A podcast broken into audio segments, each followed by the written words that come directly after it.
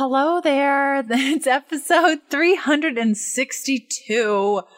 Oh my goodness. It's the Keto Diet Podcast. My name is Leanne. Welcome, welcome. Uh, today we are chatting with my friend Kristin Kirkpatrick all about the liver. And we also had a little bit of time at the end to just chat about New Year's resolutions and just like where everyone's at. Just like a little check in of like, how are you doing? What's going on? You doing okay? Do you need help?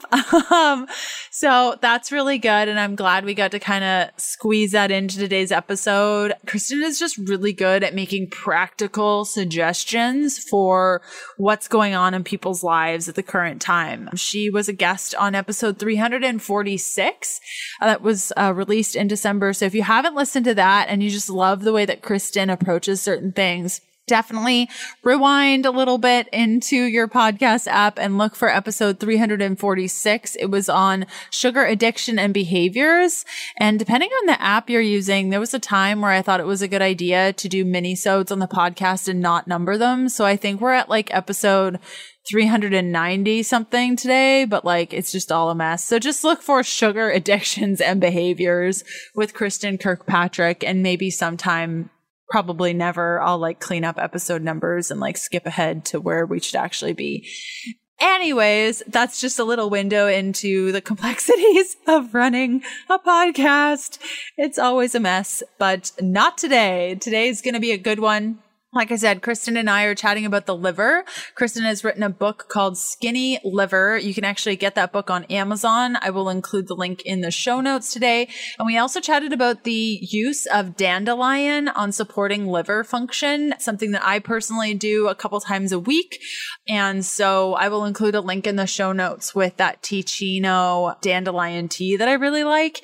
And it's not like other dandelion teas that have gluten in it. A lot of teas will have barley and they say that there's no gluten in it, but I still personally react to it. If so, if you're that type of person, I really like the Teeccino dandelion blends specifically because they don't have the barley. So before we get to today's episode, I just want to spend some time chatting about the liver a little bit and giving you an introduction. I like to record these introductions after I've chatted with the guests. So if I feel like there's something missing or we didn't touch on things as well as perhaps I feel like maybe we should, or I missed something that I should have asked. I really like to just fill in the gaps so that you understand kind of what we're talking about and what the benefits are and, and why. And so we're going to be talking about the liver today. And there's really two phases to do liver detoxification. And so we do touch on toxins in today's episode and a big role a big, big role that the liver has is to detoxify our bodies. And so toxins come in and they react via oxidation generally, hydrolysis, hydration, a whole bunch of ways. And through that process, um, specific nutrients are used. Things like a B2, B6, B3, folic acid, B12, glutathione, which we touch on in today's episode, amino acids, uh, flavonoids, phospholipids. So if we don't have those precursors, it can oftentimes cause some issues. And so when we have these toxins, I like to think of them as like little unpaired buddies. And so the liver does such a great job of pairing up those toxins with another buddy. And that's called conjugation. So that pairing up of your little buddies happens through sulfation, glucuronidation, glutathione conjugation. What am I missing? Amino acid conjugation, methylation. I'm missing one. Acetylation? Yes, yes. Acetylation, final answer. And in order to pair up these toxins with their buddies, nutrients being used are going to be a lot of amino acids like taurine, glycine, cysteine. You also have a glutamine, methionine. And so a lot of the times we'll hear like, I'm going on a detox and I'll look at their diet and be like, you're not going to be detoxing very well because there's literally no protein in your detox, like a green juice diet. Good luck. There's not enough protein in there to really help that liver along. It requires a lot of B vitamins and a good amount of amino acids and when those little toxin buddies are stored, or rather paired with their, with their conjugation pathway, then they're going to be excreted either through the bile into the feces and stool, or through the serum into the kidneys and into the urine. And so that's why it can be helpful um, when we're testing. That's oftentimes why we will test certain things in the urine so we can see it excreted through the urine. And each type of conjugation pathway, that buddying up, goes to different places in the body, like the stool or the urine. And so that's really one of the primary and not the only, but one of the primary roles uh, that the liver has. And so in today's episode, we're going to be chatting about what the liver does in addition to what I just shared, how the liver can become unhealthy, what to watch for uh, liver signs and issues to watch for. Now, this is where Kristin and I um, disagree a little bit uh, on this. So I'm going to include a couple of studies and resources in the show notes about what can cause elevated liver enzymes outside of just your liver being stressed due to fatty liver and, and toxins and things that we chatted about. There are quite a few studies on heavy metals contributing to liver issues heavy metals, specifically mercury. I believe cadmium is also in that group. Alcohol, which we chatted about, and also also stealth infections can cause issues with just stagnant liver and a blocked liver pathway.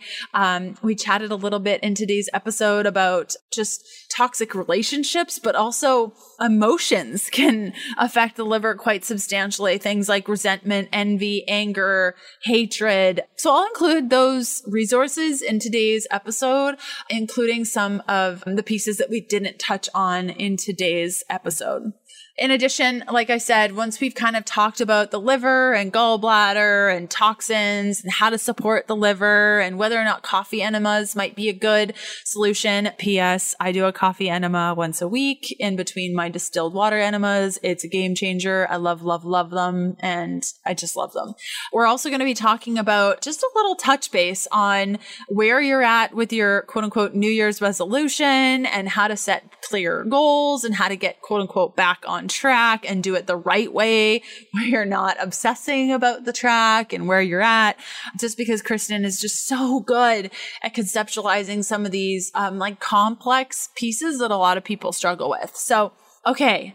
I think that does it. I do have one announcement today, and that is if you have questions about today's episode, you can go to healthfulpursuit.com slash contact and ask me. Or if you're on Instagram, you can follow me at Leanne Vogel and uh, send me a little DM. Okay, let's do this thing. Hey, I'm Leanne Vogel. You're listening to the Keto Diet Podcast. I've created a free guide with tips on how to start keto and maintain your fat fueled life. Grab it at healthfulpursuit.com slash free as a little thank you for listening to the show.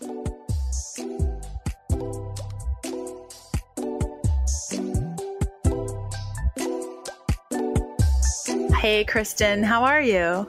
Hi, Leanne. I'm great today. I'm great. How are you doing? I'm so good. I'm so glad to have you back on the show. Oh, me too. I'm so I was honored the first time and uh, honored to be uh, to be coming back. I'm just I'm excited. You've got such a great audience, so really excited to engage with you and them and to you know share some health news. Yeah, and episode 346. If you guys haven't listened to it, it launched in December, and it is so good. We chatted about sugar addiction and behaviors, and actually after recording because I record like three months ahead of schedule so that I don't miss anything I'm very organized. And so after we recorded, Kristin, I actually shared the raw audio with a bunch of my clients. I was like, I can't wait for it to come out. And I just sent it, like blasted it, like, you guys need to listen to this woman. She's brilliant. oh, thank you. Thank you. Yeah, that was really fun. Uh, we covered a lot of great topics. We did. We did, including talking about gummy bears. Uh, so, yep. Yep. Today, I wanted to chat with you about the liver. And for those of you who don't know who Kristin is, maybe Kristin, you can share a little bit about yourself and why you wanted to write about the liver. Yeah, yeah, yeah. Great question, right? That's the why. I remember when I had decided, made the decision that I this was going to be what I was going to write about, and people would ask me, "Oh, what's your book about?" I'd kind of like be like a little bit apprehensive and be like, "Oh, it's about the liver," and then just wait for their reaction. but it ended up being a great decision. So yeah, I've been a dietitian for almost 20 years. Spent the majority of my career at Cleveland Clinic. I'm actually still affiliated with Cleveland Clinic, which was great and that's really kind of what prompted my interest here. You know, I had had so many patients, Leanne, this is about three, four years ago, that would come to me and I would, you know, start off my appointment the way I would any appointment and say, well, you know, tell me why you're here today. What brings you in? And a lot of them would say, well, I went to go see my doctor for my annual exam and he found out that my liver enzymes were high. And he just said, or he, she, he or she just said, you know, probably you've got fatty liver. So go to a dietitian and let's try and manage it with diet and lose weight and, and all those things. And there was no other information. And the reason for that was because there was no guide, there was no protocol, there weren't enough studies. Even though we feel that this had been brewing for probably decades, non alcoholic fatty liver disease was not something that had been written up in terms of how do you solve the problem. So that's really kind of where my interest started. I started following this amazing uh, hepatologist, so a liver doctor at Cleveland Clinic. So I could get kind of firsthand knowledge and insight into what the patients in that department were going through, what they were asking about, what they looked like. From there, I just said, well, there's no guide. So I want to write the guide so that was that was pretty much it. And I, I, as weird as it sounds i kind of fell in love with the organ and fell in love with everything it did. And and i don't think a lot of people know what it does. So yeah that's kind of the story behind why i chose uh, the liver as like you know my organ. I really do love the liver too. I love the liver. And so, for people who may not know what the liver does and why both of us love the liver, can you share a little bit about what the liver does and why it's important? Yeah, absolutely. Well, so like when we think about organs, or at least I'll say my patients, right? When my patients think about organs, most people are thinking brain and heart. Those are really two important organs, and most people know exactly what those two organs do. And then when I bring up the liver, you know, it's it, it was interesting, Leanne. I did a Dr. Oz show about the liver, and he sent his his reporters out on the streets of New York to ask people, "What does the liver do?" And their answer was very similar to what my patients say, which is like, "Oh, doesn't it have to do with something like it helps when I drink alcohol?" Like and that was it, right? That was it. But really, it's got this organ has about 500 vital functions within the body. It produces bile which is really important because bile carries away, uh, breaks down fat, carries away the waste of that fat. Um, so that's really like integral to what the liver does. It is the body's detoxifier. So when people say, "Oh, I want to go on a detox diet," my first question is always like, "What what kind of shape is your liver in?" Let's start with that because that was the detox kind of that was the detox organ that was given to you at birth. So how are you treating it, right? So the liver is really responsible for identifying a toxin in the body or something that shouldn't be in the body, converting it and getting it out of the body. And alcohol, of course, is a great example of that. Uh, it also has a role in uh, the breakdown of cholesterol and helping to carry fat throughout the body has a role in glucose and glycogen metabolism regulating amino acids, which are coming from proteins, you know, just everything we think about in terms of the function of when we eat something has to do with the liver. Right. And we, we don't think about that. We think, oh, the small intestine and the stomach and digestive enzymes. But the liver is really what is key to helping metabolize those vitamins and things like that.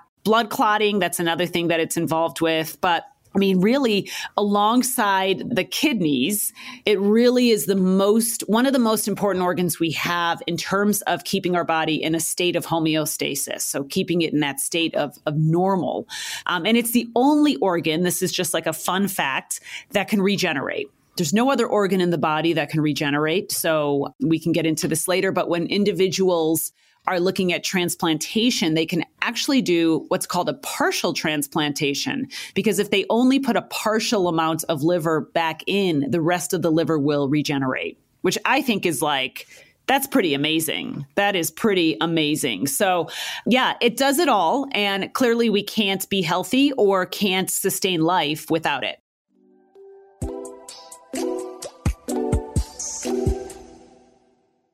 Keto flu, impossible fasting symptoms that stop you mid fast, cravings at any hour of the day, or feeling off after a sweaty workout.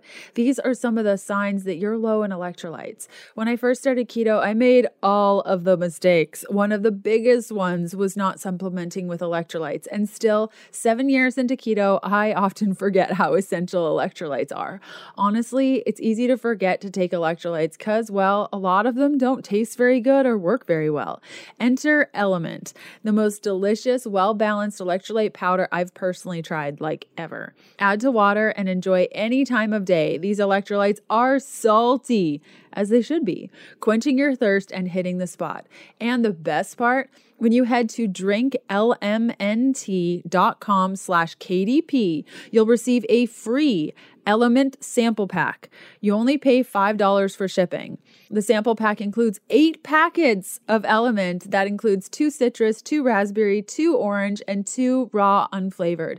Go to D-R-I-N-K-L-M-N-T.com forward slash KDP for your free sample pack. I love Element and I really think you're going to too. Again, that's drinklmnt.com forward slash KDP to get your free sample pack. And if you don't love it, they will refund your $5, no questions asked. I guess, like, yes, 100%. And I think, is it that the liver, like, a lot of medical professionals, I think things are changing now, but a lot of them will say, well, you have a liver, so you don't need to worry about it. Can the liver become unhealthy? Absolutely. The liver can become unhealthy through, um, you know, really through a few varieties of factors. We always have to look at genetics. There are some genetic factors in where the liver can become unhealthy, right? And I guess what we should do is really look at what does it mean to be unhealthy? How is that defined? Well, the liver is this beautiful, very large organ, the largest organ behind the skin. So it's very big. And it's supposed to just resemble this kind of beautiful red, nice, kind of shiny organ. When we start damaging it through lifestyle choices primarily because that's what we're seeing in the data what happens is it starts to become scarred it starts to become more inflamed and sections of the liver can actually start to break down and, and not function anymore so when we think about the unhealthiness of the liver, we really have to think about kind of what are some of the things that are being put into the body? Because remember, this organ is responsible for the stress of detoxification and everything related to that. So what are the things we're doing where it's just overwhelmed? It can't detoxify anymore. And, you know, what does that look like? So it's definitely an organ that can become unhealthy. And, you know, the unfortunate part of the liver, or fortunate, however you want to look at it, is that in the very early stages, you know, you've got some time where the liver can really kind of bounce back, I would say. But there is a breaking point. There is a place where the liver gets so diseased, and that's called cirrhosis, where the only solution is transplantation. And if you don't get a transplant, you can't live anymore. So it does give us a lot of, it gives us a lot of chances but it definitely can get unhealthy. And we're seeing uh, 25 to 30% of Americans right now with unhealthy livers. Isn't that just crazy hey? Like yeah. that makes me so sad. And it's yeah it's completely many of it is unavoidable. And so what should one you know if a lady's listening today and she's like how do i know if my liver's okay? Do i need even need to be worried about this? I think i'm okay. What are some of the issues that can pop up or ways that we can know that our liver is healthy or not or if it needs help? Yeah, well that, you know, it's interesting. That's a really interesting question because really when our liver starts to become unhealthy, there's no warning signs. There really are no symptoms to indicate like, hey, there's there's something really off here, right? We don't start having chest pain or or things like that like other organs to kind of give us that that insight that something might be a little bit off. So really we have to rely in the initial phases on blood tests which if you go see your doctor every year, I mean, this is, there's a lot of reasons why we should have a primary care physician that we see on a regular basis. This is just one of them. Our liver enzymes do show up in normal metabolic profiles. So when you have that normal blood test, this is not a special blood test, you can see some of those liver enzymes. And if they're high, it indicates that something is a little bit off with the organ a lot of physicians that I have interviewed, that I have worked with, a lot of them, especially in the early days, would simply um, diagnose non alcoholic fatty liver disease simply from these you know, elevated liver enzymes.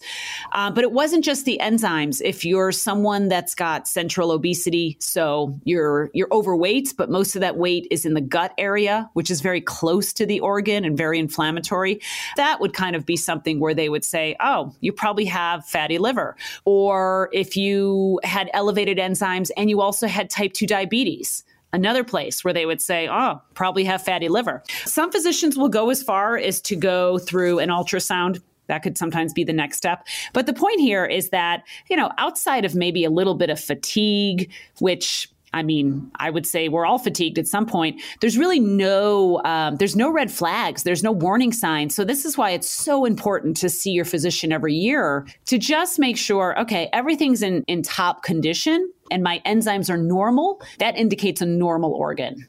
Awesome. And so, what would your thoughts be on, like, in functional medicine? Sometimes we use stuff like uh, dark circles around the eyes, hormonal imbalances, those sorts of things to kind of determine like what's going on with liver function or how we're able to tolerate coffee or alcohol. Do you see that correlation or not so much?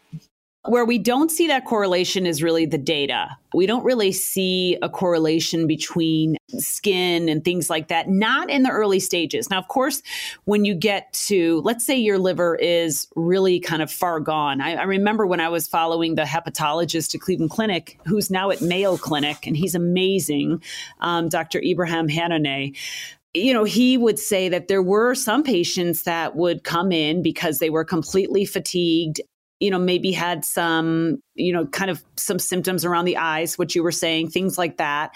And when they were tested, they found that they were fully into cirrhosis, the beginning stages of cirrhosis. So they were very far gone. We typically don't see those symptoms until you've really gotten some damage to the liver, and that could take years. It is a pretty resilient organ, which is why I always say it's a great organ to bounce back. But typically, we don't see those types of things until you get into the latter stages of uh, some sort of liver disease.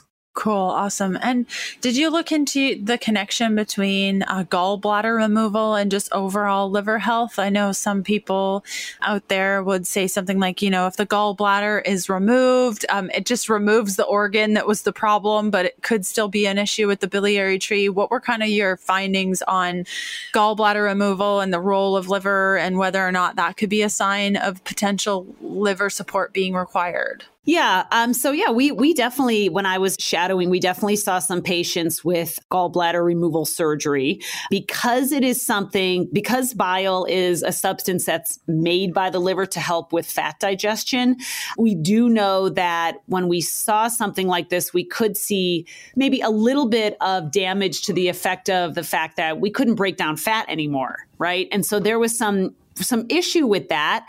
For the most part, though, if if it's done correctly and you're following a physician, things like that, most of the liver function will completely stay normal. You know, you wouldn't really see a lot of liver function disturbances. Not to say that it doesn't happen, but you know, I would say the most traditional disturbance is just kind of looking at the dietary function of this and okay what do we have to do with our fat intake? Because our gallbladder is no longer there and we don't want to overwhelm the liver because it's missing this it's kind of missing what i call its buddy right? So diet is really the the remedy to making sure you don't have further liver function issues. Cool. And so is it really like from what I'm hearing from you, it's really that diet is kind of would you say is the only thing that can cause liver issues, generally speaking? Or are there more things that we need to be thinking of that could be a red flag? Yeah, no, absolutely. Diet is not the only thing. Diet's a big thing, but diet is not the only thing. Um, looking at everyday toxins, you know, there was actually Leanna study that came out, I think it was just a few days ago, and the study really looked at pollution and the impact that pollution had on liver health, right? And it makes sense, right? Pollution produces something that is a toxin in the body, and you know, enough toxins can really start damaging it. Uh, alcohol is obviously something that a lot of people associate with liver damage. We have seen since the pandemic began an increase in alcohol consumption. And it's really interesting. There are some really interesting studies looking at binge drinking. So, short term binge drinking. So, let's say you don't drink any alcohol from Monday to Thursday, and then Friday and Saturday you blow it out. We do know that that can damage the liver just as much as if you were to drink every night. So, it's interesting to see some of these binge drinking behaviors and how that impacts liver function. So, we have toxins, we have diet, we have obviously alcohol, which I would somehow include in diet. And then we have simply the process of what happens when you're either type 2 diabetic, uncontrolled, or insulin resistant. Because the liver plays such a large role in the breakdown of glucose and the storage of glycogen, we do know that sugar has been identified as one of the main culprits of liver disease. I think that's a really important factor because I think we automatically think alcohol, but I would I would argue that sugar and alcohol are equal offenders. If you're abusing sugar all the time, your liver is not going to take well to it.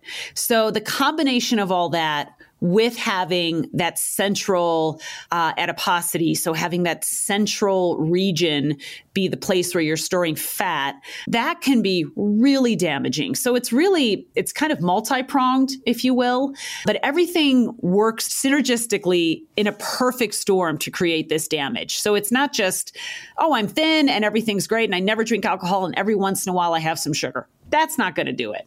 But it's looking at this Western diet or the standard American diet coupled with all these other things that are within our environments um, that really do lead to this liver damage. Mm, that makes a lot of sense. And so, on the flip side, what would be your thoughts on a ketogenic diet and liver health? You chatted a little bit. I just want to fill in those gaps. The gallbladder and its little buddy and fat breakdown. And yeah. So, where would keto fit in all this with blood sugar and all that stuff? Yeah. So keto, there's actually been, um, in the past few years, there's been some really interesting data looking at low carb approaches and the impact on liver health. And it really makes sense. I think it really kind of boils down to uh, what we call the carbohydrate insulin model, right? Which is a model that is not focused on calories, but focused on carbs.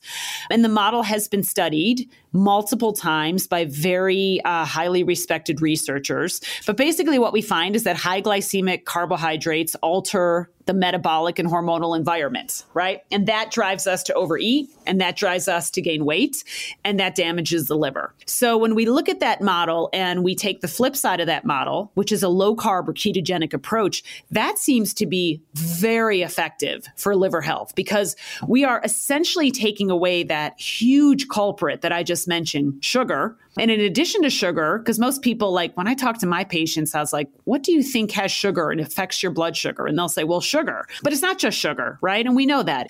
It's refined carbohydrates, it's crackers, it's refined pretzels, it's anything that's turned into sugar very, very quickly. Anything that's very high in the glycemic index and glycemic load. So I think for individuals that have been diagnosed with non alcoholic fatty liver disease, need to lose weight, have that central adiposity, all of those factors, a low carb approach is perhaps one of the most perfect ones to look at because it does result in weight loss and it does result in really taking away the burden that the liver had on metabolizing glucose and glycogen because we're looking at an alternative fuel on that diet. We're looking at burning fat and we're looking at the breakdown of that fat, which is ketone production.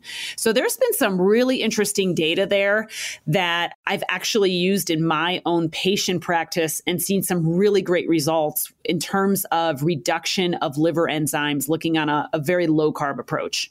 That's awesome. That's so awesome. And if somebody is looking to support their liver, perhaps they have those elevated liver enzymes, or doctor said, like, you need to get control of this. What are some options? Like, you talked about the ketogenic diet. Are there other things they can do supplement wise, lifestyle wise to really help support the liver? Yeah. Yeah. I think, you know, oftentimes when I'm looking at patients, uh, a lot of times they'll say, well, I need to lose weight, so I need to eat less. And that's the end of the story.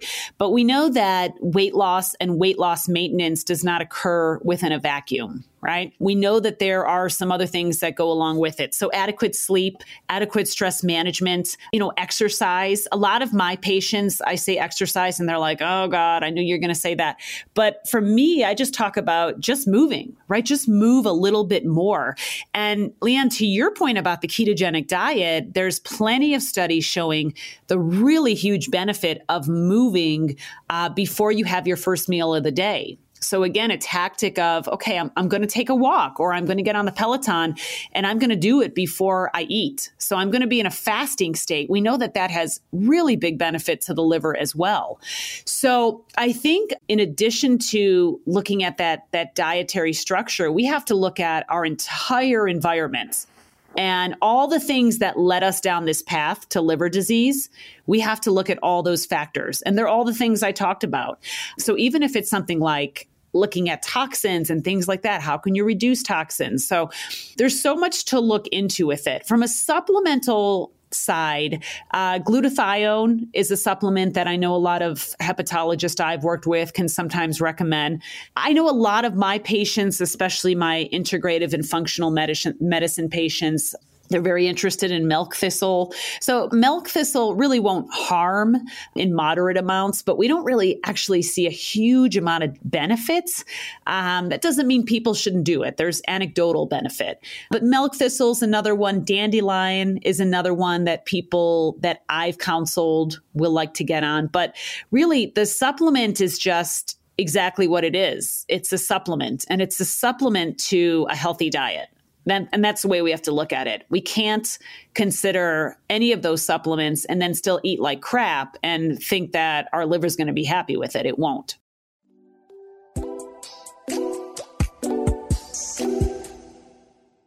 In these crazy times we're in, stress and anxiety are at an all time high. You know, I wonder if everyone in every generation has said that. While there are many great natural supplements to support anxiety and stress, the one that's helped me the most is CBD oil. CBD has tons of other benefits as well, such as sleep support, clearing acne, reducing inflammation, and so much more. By now, everyone's heard of CBD oil. While some people swear by it, other people have have not seen the results that they were hoping for, and this bums me out big time. That's where Eton Hemp comes in. Their unfiltered USDA certified organic full spectrum CBD oil is minimally processed and infused in their own hemp seed oil, giving you the full entourage effect, maximum absorption, potency, effectiveness, which means results. Whether you place the tincture under your tongue or use the salve on sore muscles, that's my personal favorite. CBD can and should work for you. And if it's not, you're not using the right product. Not only does Eaton provide one of the cleanest CBD products on the market today, but they pride themselves on transparency. Eaton Hemp is farmer owned and strongly believes in whole plant nutrition. That's why they leave the CBD unfiltered so all the elements of the hemp plant can work in unison. Eaton Hemp is so confident in the results that their CBD will give you that they offer a full 30 day money back guarantee. So if you aren't satisfied with their product, they're going to refund you with no questions asked. As a special podcast only offer, you can save 25% on all Eton Hemp products and still get your full money back guarantee. Head on over to etonhemp.com slash keto diet. Use a code keto diet at checkout. Again, that's etonhemp.com slash keto diet and use the code keto diet for 25% off. I agree with you. I think with everything that I put together, it's always an encouragement of, you know, it's not just diet, it's not just movement, it's not just supplements. It's really just like all of it together. And I love your point, Kristin, on looking at your lifestyle and all the different places that got you in, like all the different decisions rather that got you into the place that you're in, because it's not just a matter of cleaning up the diet, but looking at, you know, toxic relationships and toxic yes you know, water and are you drinking tap water? And like all these pieces are part of the puzzle and it's not an overnight thing. And it's not, I'm not saying this to discourage people. Like it sounds like a lot of work, but it, it does, it does require you to look at various pieces. And for myself, I did have elevated liver enzymes for a little while. And I agree with you on the dandelion piece. It's been quite helpful. I drink dandelion tea actually, to yeah. Teeccino, I think it's called. I love that stuff instead of coffee. And it's been quite awesome for me. Yeah. Yeah. I've had a lot of patients that have taken that same route. So looking at teas and things like that, and they really like it. And, and like you, they're also making these changes. And it's interesting, you know, I've talked about toxins to the liver and, and toxic relationships are man, just as bad, right? Especially if that toxic relationship is one that does not support lifestyle change right? So I've seen that with a lot of my patients. I had a patient say to me a few days ago, oh, I've been doing really good, but now I've been going to holiday parties and it's really hard to be good because, you know, the moms in my neighborhood are like, ah, just enjoy yourself for one night. But this is a patient who can't enjoy herself for one night and then not continue with that enjoyment the next day so I often say with with that type of relationship, sometimes your first tactic in a healthy liver plan is telling others about it. Tell, sharing that this is my goal. Hey, my my liver enzymes are up. I want to be healthy. I want to live longer. And in order to do that, I need you guys all to support me. I need you to to be there and, and not tell me it's okay to have, you know, to have a night of enjoyment. I'll decide when the night of enjoyment's gonna come. So I think that's really important. And I think communicating health also seems to be effective. You know, the the International Food Information Council does this amazing survey every year and looks at consumer trends and consumer preferences. And their 2021 survey indicated that people are really disenfranchised and somewhat disgusted with the diet culture, the diet industry, and the theory of diets but they are in complete support of health. So even if they are on a particular quote unquote diet, and they let's say they also want to lose weight, the survey showed that as well, their ultimate goal is health. So I think that's the way we need to look at it. We need to look at it as, yeah, weight has an impact on non-alcoholic fatty liver disease, but if I focus on health, the weight will come off. Yes, uh, that focus on health. It's so hard to kind of bridge that gap between two pieces. And if we have time today, I'd love to kind of get into that in a little bit. I do have a question in regards to the glutathione piece that you touched on. What are your thoughts on using something like a coffee enema that we know can stimulate glutathione S uh, transferase? Like, w- do you feel like that plays a role in liver health and just maybe preventative care? Or like what are your thoughts on enemas coffee enemas? Do you have thoughts on it? Yeah there's been a few studies on this um, especially looking at the antioxidant effects kind of afterwards. So i think you know if it doesn't harm the body it's fine but i don't know if we have enough studies to say for sure. So typically when i see questions like this and i have had that question uh, coming from some of my patients i will go straight to the hepatologist and really kind of work with them on, you know, what do you think about this? Do you think this is a good option for for individuals? And a lot of times what they will say is, well, it's a, you know, maybe one option, but a better option is to just, you know, include coffee in your diet right? And look at it from that perspective. So, you know, they tend to be um, more conservative, right? I mean, not to say that there's not functional medicine hepatologists that I've, I've worked with, I have, but they're very data driven, as am I. So I would say, you know, as long as it doesn't harm, it's fine. But you know, for the most part, I think the more close to the more close to food and the closer we can get to, you know, how the body detoxifies and gets waste out on its own, the better. Mm, cool. Awesome. And so I want to shift gears just a little bit, unless you have anything else you feel like you want to really touch on the liver uh, before I ask you more about diet and health, because you're so good at kind of bringing a lot of these ideas together. And it's, you know, we're into 2022 and people might be having some issues with their goals and their New Year's resolutions. Yeah. So is there anything else that you feel like we need to talk about on the liver or something that we missed that you really want to encourage people with before we shift gears a little bit? Know, I would just say, Leanne, like, I think like this kind of loops back to my first point. Like, make sure you're seeing your primary care physician because that's how you're going to determine if there's anything wrong with your liver. It's not going to come from a symptom. So I think that's the most important point for t- people to take away from this. That's great. Awesome. Cool. So we're at March, the end of March, and I'm sure there are ladies that just heard you talking about the holidays and maybe that was a big struggle for them and maybe they did indulge because their friends said that it would be fine and it wasn't fine and so January 1st came along and they were very committed they got a pel- peloton they're on it every day until like now and now they're really struggling and they're regretting everything and they're beating themselves up over it thoughts yeah well you know it's interesting back in november and december i would have patients say i really want to get on your schedule for january because I've got some really big health goals for 2022. And my comment to them at that time was always, well, why don't you just get on my schedule next week? Like, so I think number one is we build up this is going to be a new year and a different year in a very obscure fashion. The body has no clue that January 1st has occurred. There's no clue. All it knows is what you do with it at the current time.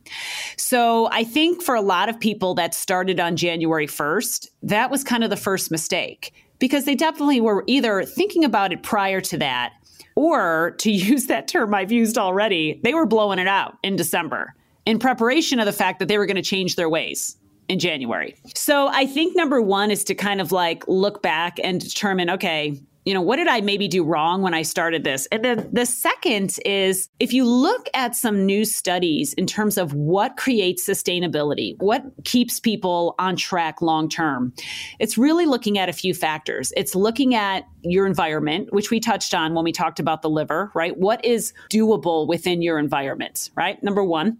Um, and then it looked at preferences. So I think that's something that we oftentimes don't think about. We think, okay, I got to lose 20 pounds and this diet seems to work for a lot of other people. I'm not crazy about the food on it, but I'm going to do it because I got to lose 20 pounds that's not sustainable because you're really not focusing on your preferences. So I would say to take a step back, look at what your preferences are, and then redefine the why. The why can't be weight loss. We've seen from decades of data that a weight loss goal alone doesn't lead to sustainable weight loss, leads to short term weight loss. So we need to redefine the why and determine okay, yeah, I want to do this because I don't want to get dementia the way my mother did, or I want to live longer than my father did, who had a heart attack in his 40s, right? So, really determining the why is the first step before we can kind of jump back into what a healthy 2022 actually looks like.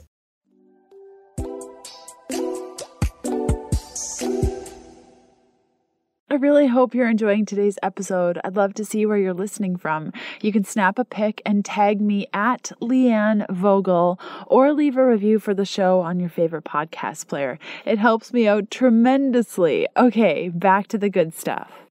That's such great advice. Uh, the why outside of weight loss is something that really fueled me for a really long time. Just like I need to lose the weight, I need to look a certain way. And I was never healthy and I always binged. Yeah. Like because I would restrict, restrict, restrict, and then go crazy, like have a complete blowout. And I agree with you. Holidays were one of the hardest times for me.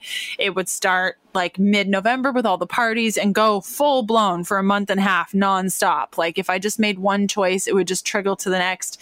Whereas now it's like I, you know, we celebrated Thanksgiving and then there were three weeks or four weeks in between Thanksgiving and Christmas. So I just kept eating, but you know, good as I do. And then Christmas happened and I you know, had some things, but I think it changes so much when you stop the restriction diet weight loss mentality and you're choosing to eat better because it makes you feel better and you have bigger goals that go beyond what your body's going to look like. Cuz news newsflash as you age your body's going to change. Like you're you're yep. chasing something you can never catch up with. Right. It's a losing game as you said it's a losing game. And I think, you know, you bring up such a really good point about like getting off track, staying off track, because I did that too. And a lot of it was really kind of built around shame, right? I failed. Mm-hmm. I failed and so I'm just going to keep failing. But I think when we when we look at the term failure, we have to really kind of look at it with different eyes. And if I'm going to have a sleeve of cookies one night, which I've done, that wasn't a great choice. But it wasn't a failure if I can wake up the next morning and go right back to healthy habits, right? So I think like a lot of times we say, well, I already screwed this up, so, you know, I might as well screw up the rest of the week. And that's really kind of where the the breakdown of our mentality starts. So we need to look at this as we are human. You know, typically when you're binging, you're not binging on apples, right? You're binging on Oreos. And so we also are consuming foods that are hyperpalatable and very hard to stop eating. So that's where the human mechanism comes in. It's very easy to stop eating a bowl of steamed broccoli, very hard to stop eating a big bowl of potato chips right? We have different cravings for them. So we have to realize that we're human. And because of that, we have to factor those things in. And that's what I have found helpful for me. It's what I have found helpful for my patients. Hey, if you want your Oreo or you want your potato chips, is fine. You can still have it, but you got to kind of factor it in and schedule it in. And I have found that that helps to prevent, you know, a few nights down the line having the entire bag. Mm-hmm, completely.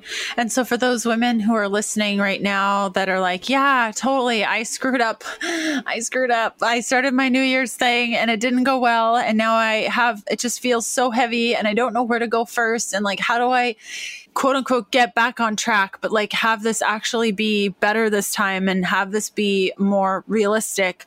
Any words of advice for those women?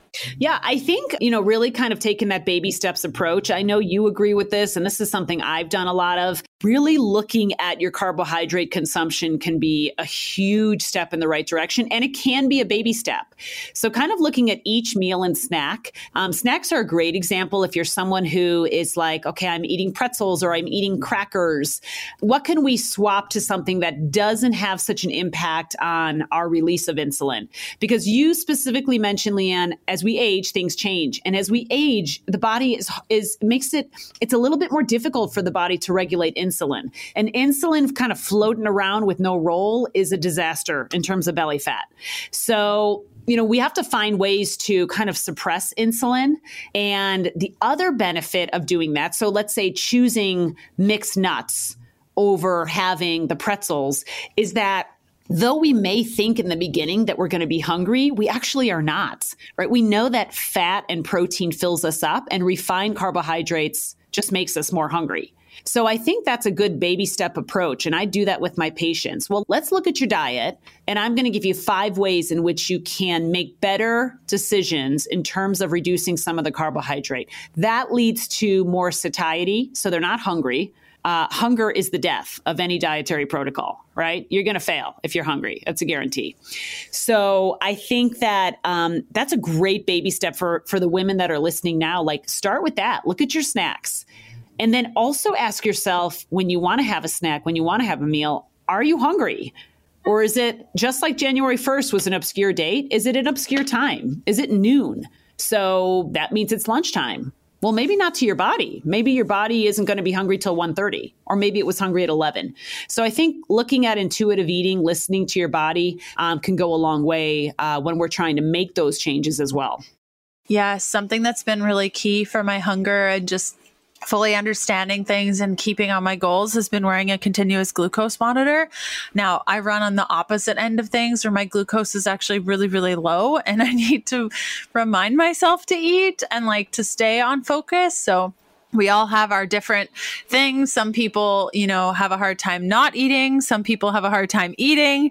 And so I think it's really understanding your body and being honest with yourself as to like what you struggle with, what your pain points are, and coming up with a plan and um, having that accountability. For me, wearing a CGM keeps me accountable. Like I will go a whole day without eating and I'll be stressing and I'll check my glucose and it's like way too low.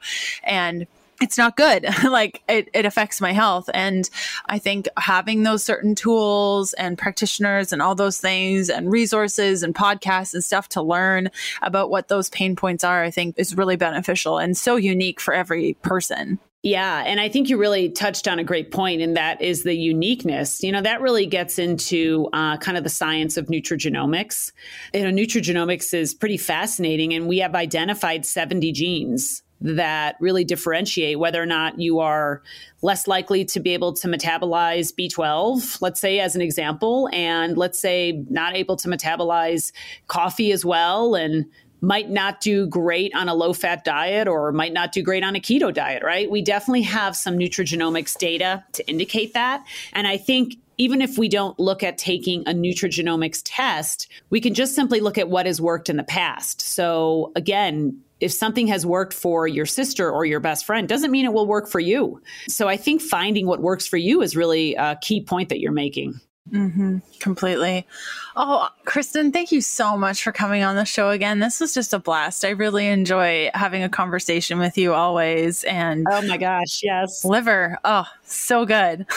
Yeah, love you got to love your liver, right? It's totally disrespected. Let's start giving it more attention. it's so true. It's so true. And I will include a link to your book called Skinny Liver. I'll include that in the show notes. And where can people find more from you? Yeah, they can go to my website, which is just my name, Kristin, spelled with an I, kirkpatrick.com, or on Instagram at uh, Fuel Well with Chrissy. That's great, Kristin. Thanks again for coming on the show. Thank you, Leanne. Always a pleasure.